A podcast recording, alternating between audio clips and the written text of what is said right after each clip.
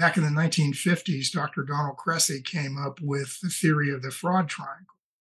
And basically, he said for a fraud to occur, you have to have an immediate need on the part of the perpetrator, and ability to do it, an opportunity, and the ability to rationalize. So if you put those three components together, you're going to have mm. a fraud. That's a quick sneak peek at this week's episode where we're talking about fraud, how to detect it, how to prevent it, and even what is it. Now, while that is not necessarily a traditional financial planning topic, you can see how for business owners, being able to detect and prevent fraud can greatly enhance your financial position. Because let's face it, once you have hundreds of thousands or millions of dollars leaving your business fraudulently, that's a hard, hard, difficult hole to dig out of. And these are the kind of resources that I try to bring to business owners specifically, but also bring some topics like this to uh, to individuals that can help my listeners to have better and more complete financial lives. If there's anything keeping you up at night about your money, email me, David at parallelfinancial.com. That's David at parallelfinancial.com. I'm always happy to have a 30 minute conversation with anybody. And also, if you've ever thought about selling your business, I do some pretty cool things on the exit planning side. So, if selling your business is part of your financial plan for retirement, check out my website, www.allofmyassets.com. Take the Value Builder questionnaire and uh, let's chat about it. I really hope that you enjoy this episode. This is the Weekly Wealth Podcast with certified financial planner David Chudyk, where we discuss the wealth building mindsets and tactics that can help you to build and maintain wealth for you, your family, and your business. And I like to say that we are a financial planning podcast that does not talk about traditional financial planning topics every single episode. So, this is going to be a really, really unique and cool and interesting episode today. But it's also going to be an episode that can potentially save business owners tens, hundreds of thousands, or even millions of dollars, quite literally, and also stress and all of the negative uh, issues that that come from fraud. So today we have John Tonsick with us. He's a forensic accountant and a speaker, and uh, just a super interesting guy with another major talent. So, hey, John, how are you? I'm fine, David. Thank you for having me here today. Yeah. So, before we talk about fraud and forensic accounting, what is your other major skill that you have in life? Well, it's a, uh, it's a passion that I've had since I was seven years old. I'm uh, also a magician people wonder what fraud and magic have in common. Actually, it's a great deal because they both involve lying and cheating. so I found a way to incorporate magic in my fraud presentations to illustrate the points, and it's uh, it's something people seem to latch onto. They connect with. So I'm pleased about that. Pretty cool stuff. So a childhood memory that I have, and I may have been, I don't know, somewhere between five and eight years old. Uh, we lived in Queens, New York, and my parents found somebody's wallet and they ended up tracking this guy down. He ended up being a magician, and uh, so he came on Christmas Day, and he did. Uh, my I'm two years older than my brother and two years younger than my sister. So we got like a, a, a musician show in our house as a thank you for for finding his wallet and it was the most amazing thing ever. Now, it, it may or may not have been great magic, but it was some some ring magic, some card tricks that I didn't figure out then, and I sure as heck probably couldn't figure out how they were happening now. So just really, really cool stuff. That uh, talking about you know magicians brought back a, a really cool childhood memory of mine, long time ago, unfortunately. Well, time passes, but obviously he did his job because you couldn't figure it out, and you still remember it after all these years, which is a wonderful thing, right? Absolutely, absolutely. All right, so we're talking fraud today, and this is just an absolutely fascinating uh, subject. There, there have been some movies about fraud and, and con artists, and we're going to talk about all levels of fraud. But, but let's let's start off at like the basics of of fraud. Like, what is fraud, and what are some of the more common forms of fraud that might occur in a small business? We're not necessarily talking about Enron and things like that, which maybe you might have some some some input on, but kind of smaller businesses. What is fraud, and and and what are some common forms of fraud? Sure. So, in layman's terms, a definition of fraud is an intentional misrepresentation relied upon by another to their disadvantage. No such thing as an accidental fraud. I have to hmm lie to somebody, they have to believe it, they have to act on the lie, and they have to be hurt by it. The most common ways that it happens, and I deal primarily with organizational fraud, but it affects individuals obviously too. The most common type of fraud is asset misappropriation. People trying to get their hands on physical assets, and most of the time that's cash. The number one scheme typically in businesses involves what we call billing schemes.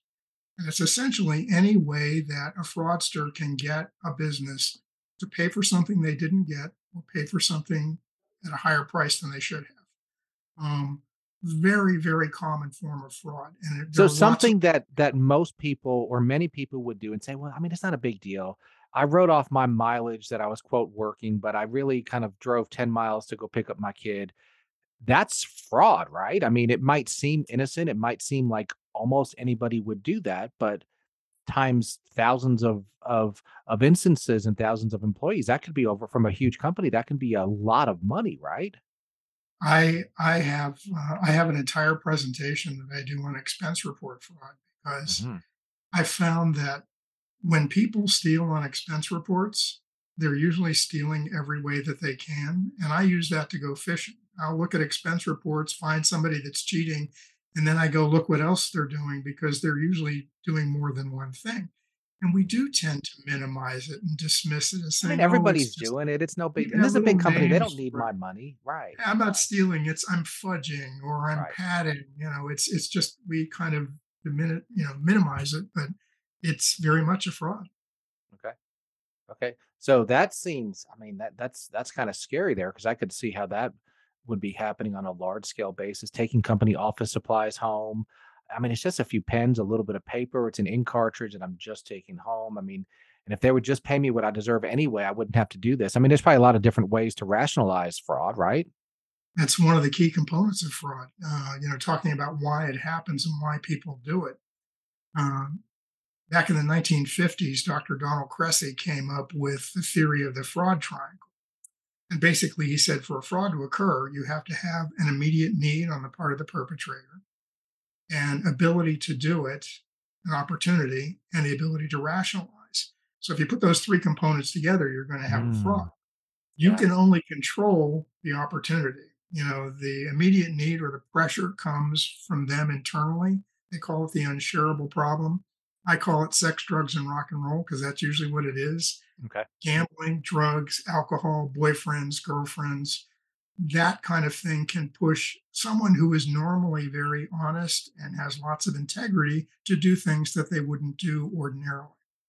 Um, in fact, the overwhelming majority of fraudsters, when they get caught, have never been accused, convicted, or anything related to any kind of bad activity at all. It's usually the first first time that they did it.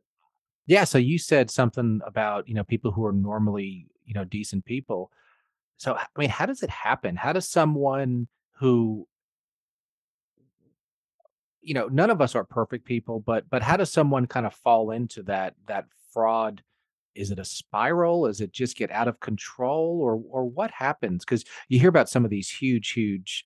Um, I had a I had a colleague who who had someone who he thought very highly of, and once they found one, it turned out it was I think fifty or a hundred thousand dollars that was just you know little by little, and she was going to replace it tomorrow, and it it never happened. So I mean, how does that happen? This was just a sweet little old lady.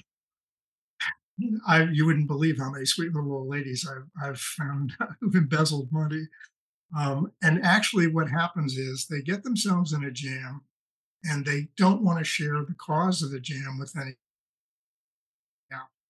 So very often they'll take something with the idea that they're going to put it back. For example, somebody who gambles all the time. Uh, I lost money at the casino. I need to get it back. So let me borrow a little bit of money and I'll go see if I can win it back at the table. So they might win it back once, maybe twice, but eventually they're going to lose because the odds are with us. So finally they just get behind the eight ball and they can't they can't see a way out of it. And many frauds go on for a very long time. I think the average duration of a fraud is about 18 months. And I've found in businesses that once you get to about a year, you're up to a million dollars. Uh, and it doesn't take long at all. I, many of the frauds that I've investigated have been in excess of a million dollars. And a lot of them started out simply with somebody taking with the idea they're going to put it back and then they don't. They get they get in trouble. And it's a stress for them, it pressures them. It must be a miserable existence to wake up like that every day, knowing that you've done this and this is hanging over your head. But And you have to cover yourself, eh, you know, every day, right? absolutely, you know, one lie compounds to another lie, and pretty soon you've forgotten how many lies you've told and what you've lied about. It's it's just a miserable life. It's a Mhm, miserable way to live. mhm, mhm. So misappropriation was number one. What are some other types of fraud that that a typical kind of small business owner with one to 50 or 100 or 200 employees may tend to kind of see? Well, typically what I'll see with smaller businesses, and by the way, smaller businesses tend to experience higher losses, and businesses with under 100 employees are almost half of all the fraud cases. Uh, the Association of Certified Fraud Examiners does a survey um, every two years. This year was 2,000 cases, and over 40% of the cases involve small businesses under 100 employees, and they had the highest individual losses. I mean, it was very median. What typically happens to them is that small business owners are very good at the business that they're in. If I'm a doctor, I'm very good at practicing medicine. If I'm a dentist, I'm very good at practicing dentistry. They're not typically thinking about the things that they need to manage the business on a day to day level. And so they'll turn it over to a bookkeeper.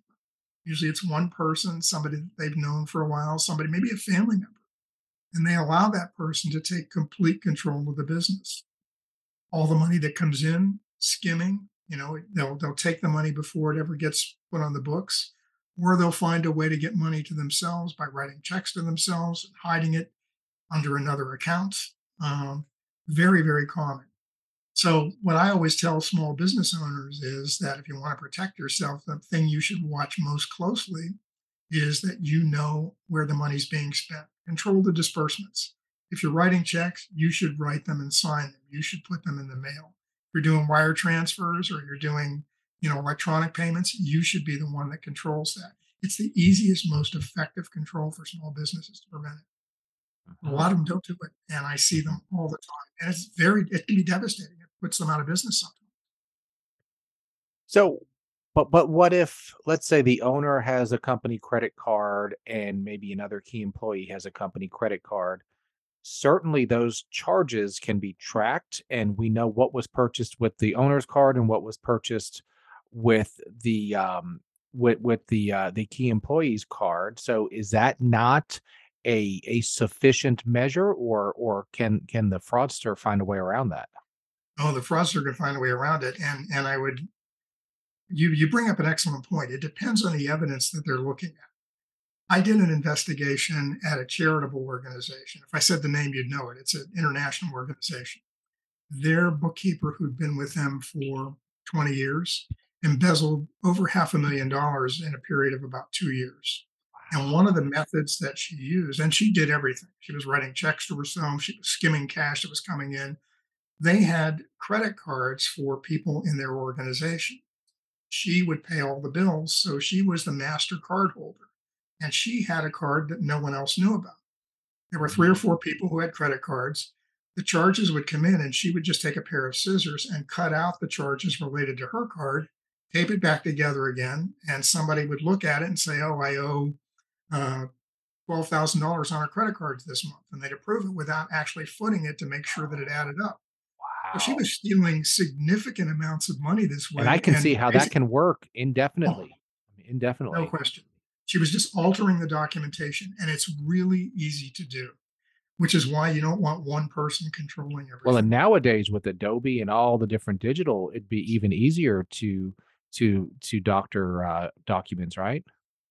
Yes, we were talking about expense reports earlier. One of the biggest frauds I ever found on an expense report was a guy who was probably taking $200,000 a year, a very big company.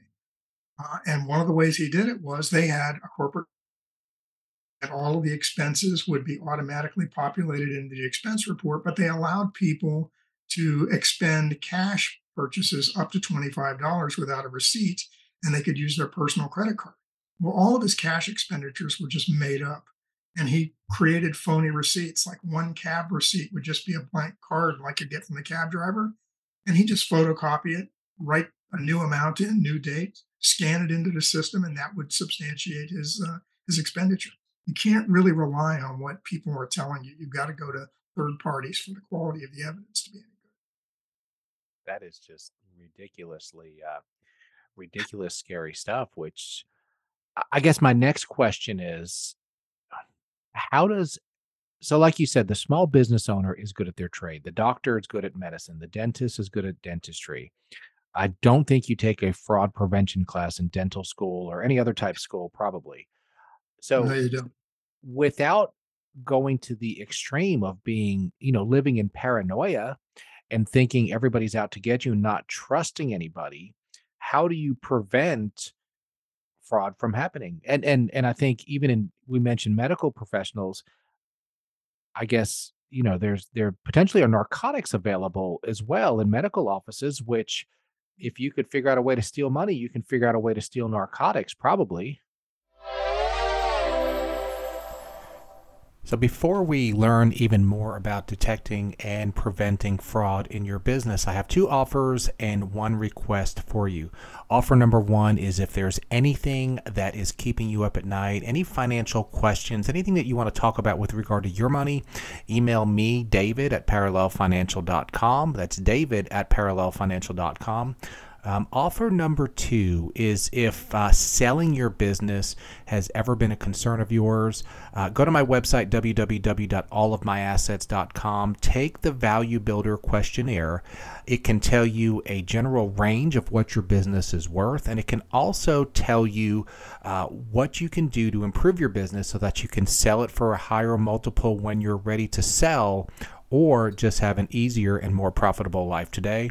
And then my request if you've gotten any value from the podcast, if you've learned anything or if you've uh, enjoyed it, uh, share it with somebody today. Uh, send a link to them, tell them about the Weekly Wealth podcast, and I would greatly appreciate it. Now back to the podcast.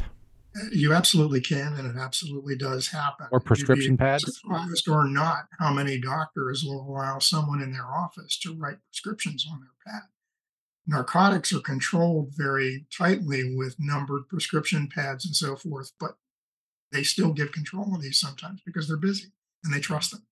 So, to prevent yourself from being victimized by this kind of fraud or any kind of fraud as a small business owner, I, the one thing I suggest to people is to just be skeptical.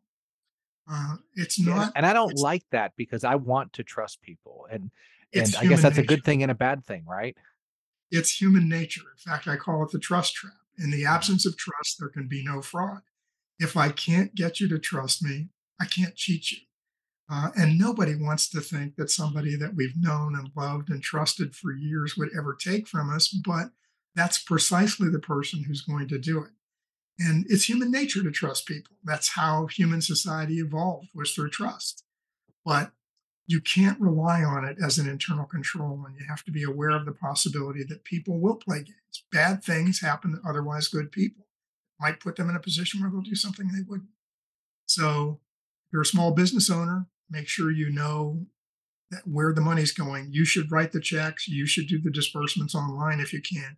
If you have one bookkeeper and you don't want to do that, bring in another bookkeeper to do bank reconciliations or just look at the accounts like once a quarter.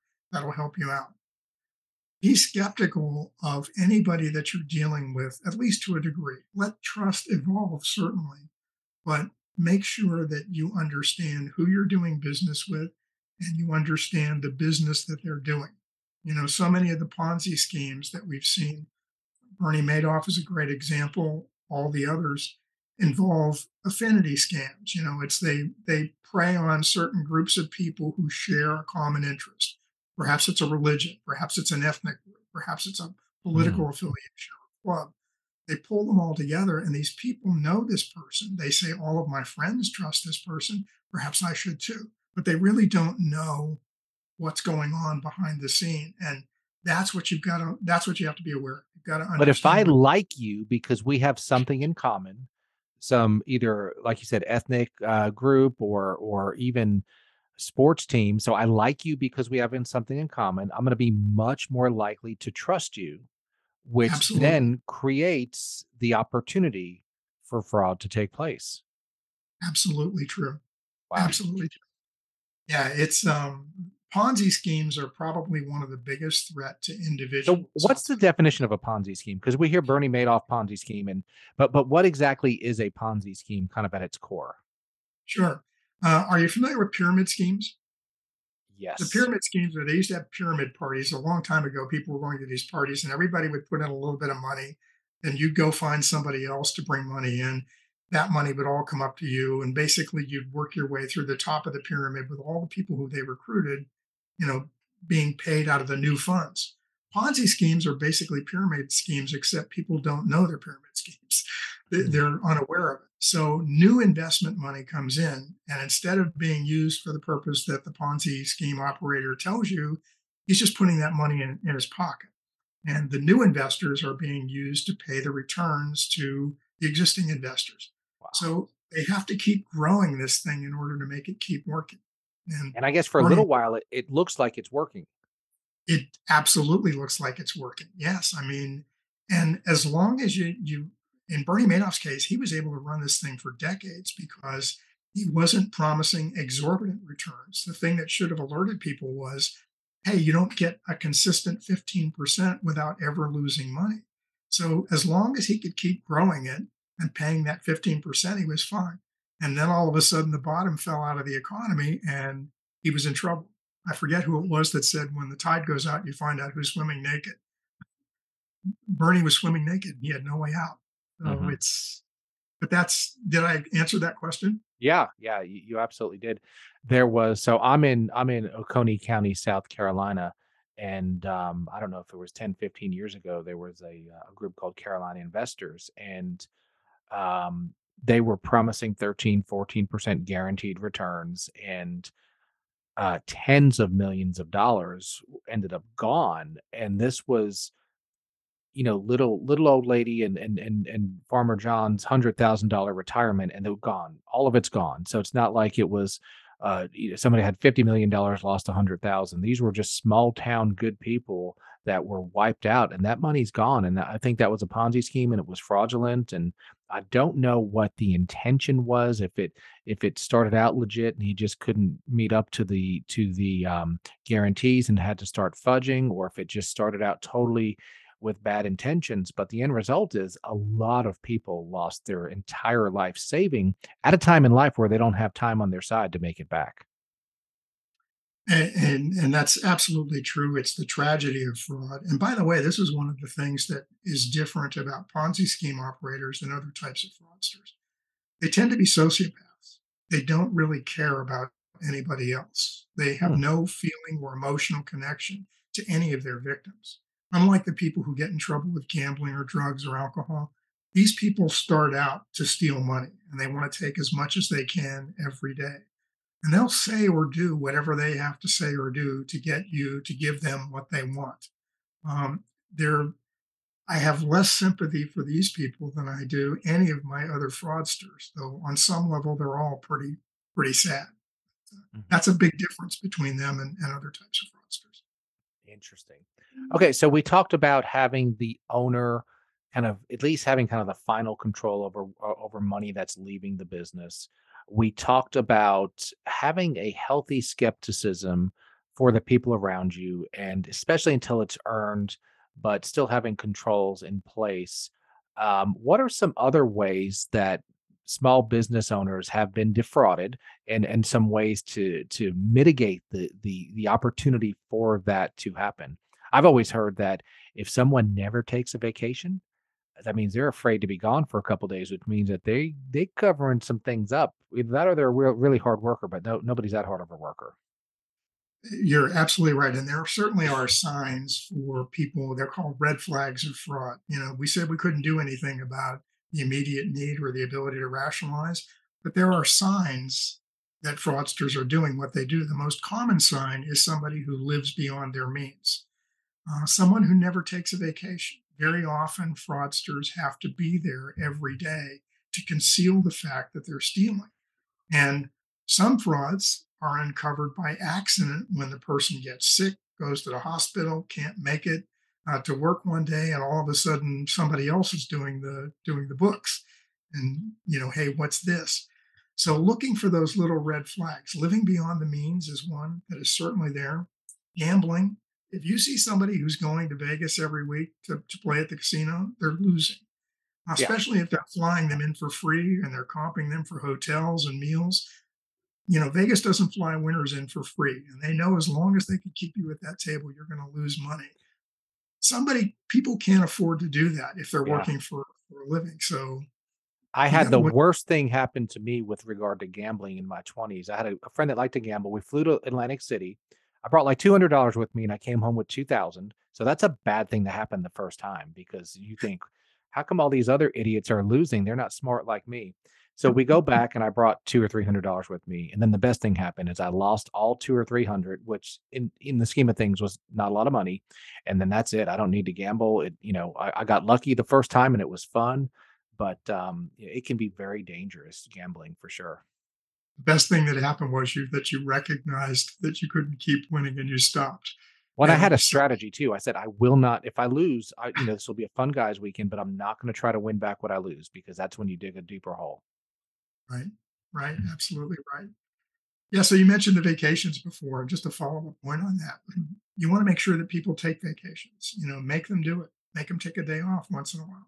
Um, take a look at what they're doing and maybe do what they're doing sometime just to check to make sure that you know things are working the way they should but lots of little red signs little red flags that you can look for uh, you should look for them segregate duties make sure that one person can't initiate and complete a transaction without getting somebody else involved if it's just you and perhaps a bookkeeper make sure that the bookkeeper can get invoices but can't write the checks Okay. or that you're looking at, you know, what you're doing a bank reconciliation to make sure the checks are going where the bookkeeper says they're going.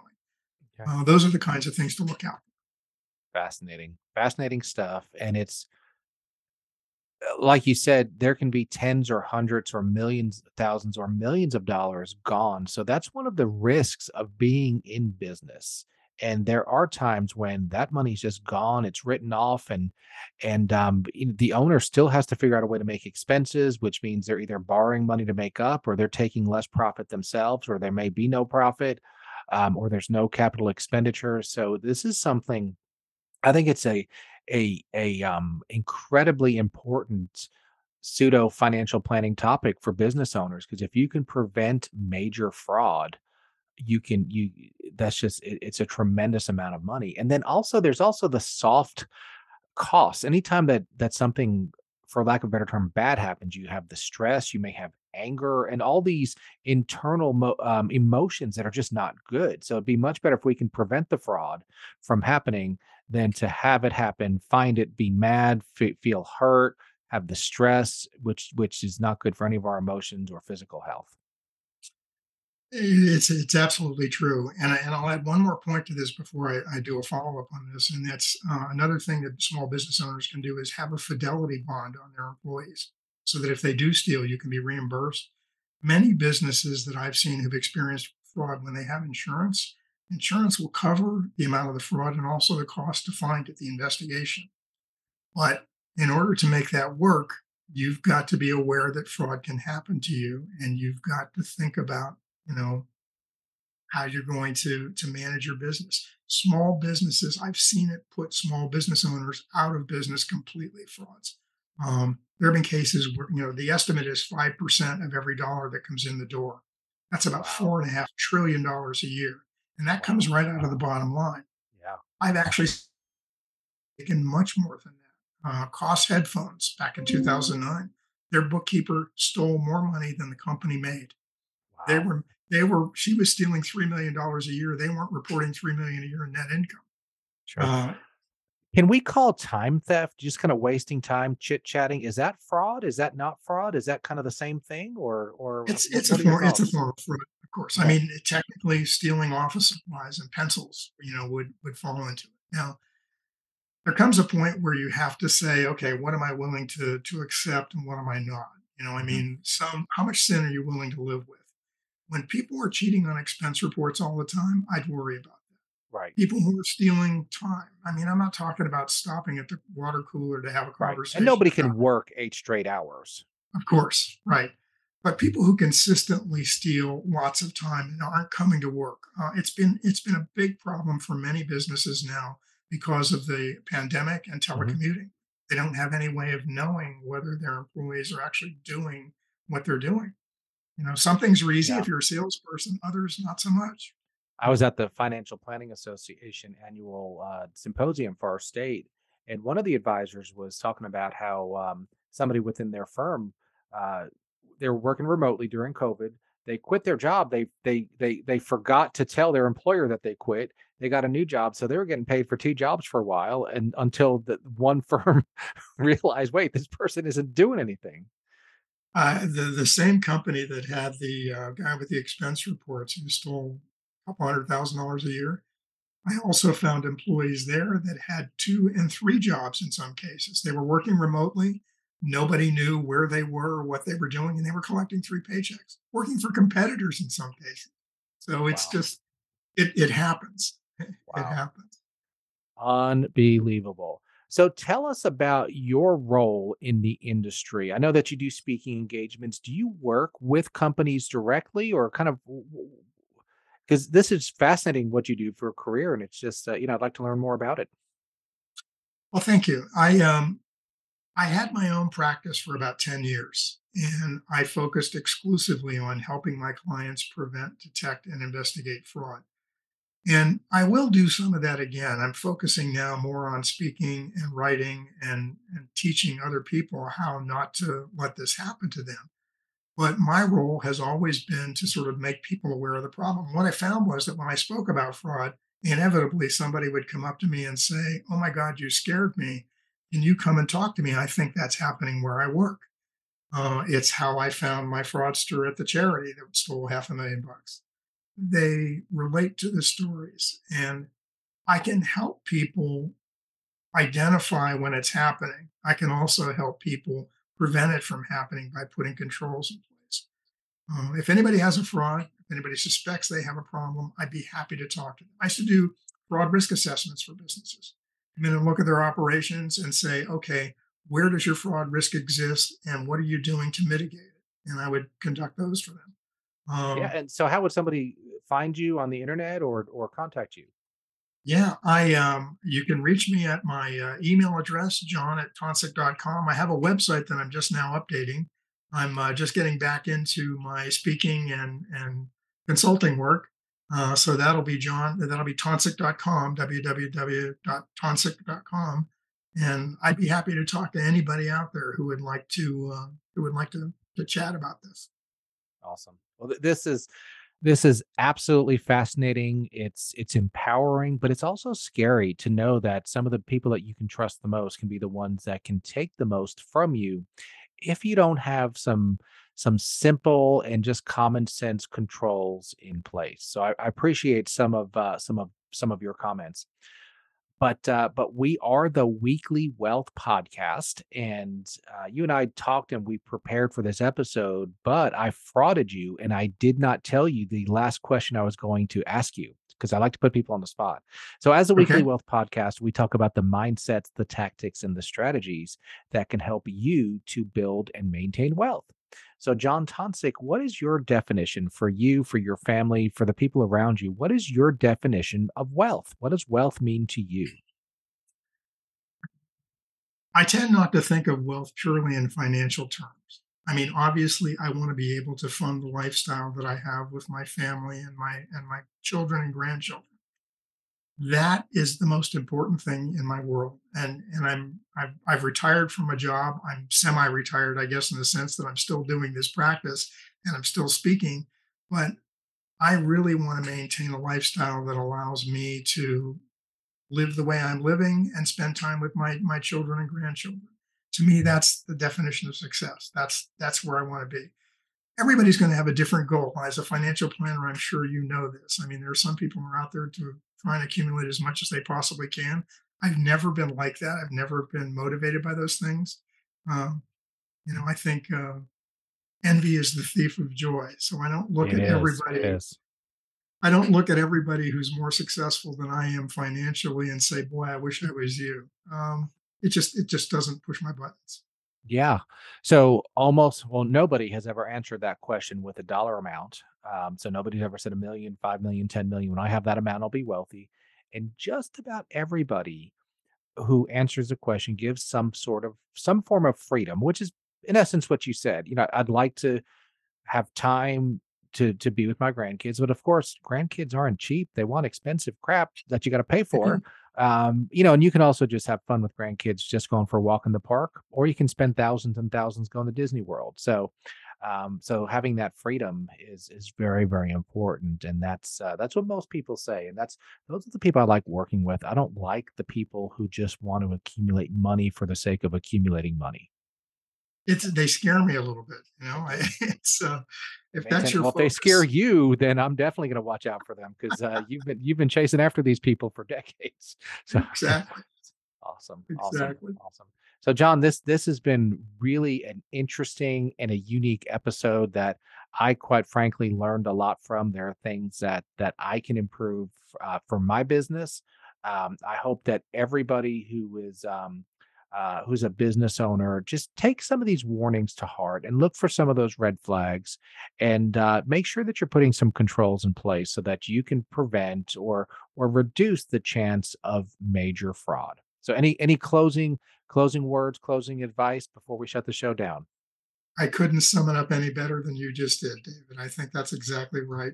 I'm glad you enjoyed it. I certainly did. This was a very nice conversation, and I appreciate the opportunity to speak to you and your your listeners. Absolutely. Next time we'll have to do a video version and post it on YouTube and, and see some magic tricks as well. So I'd uh, be happy to do that. Cool stuff. Cool stuff. Okay, everybody. So I hope that you enjoyed this episode. And remember to like and subscribe to uh, the podcast and tell your friends if you're getting any value from the show. Have a great week, everybody. Thanks. The information contained herein, including but not limited to research, market value, valuations, calculations, estimates, and other material obtained from Parallel Financial and other sources, are believed to be reliable. However, Parallel Financial does not warrant its accuracy or completeness. The materials are provided for informational purposes only. It should not be used or construed as an offer to sell or a solicitation of an offer to buy any security. Past performance is not indicative of future results.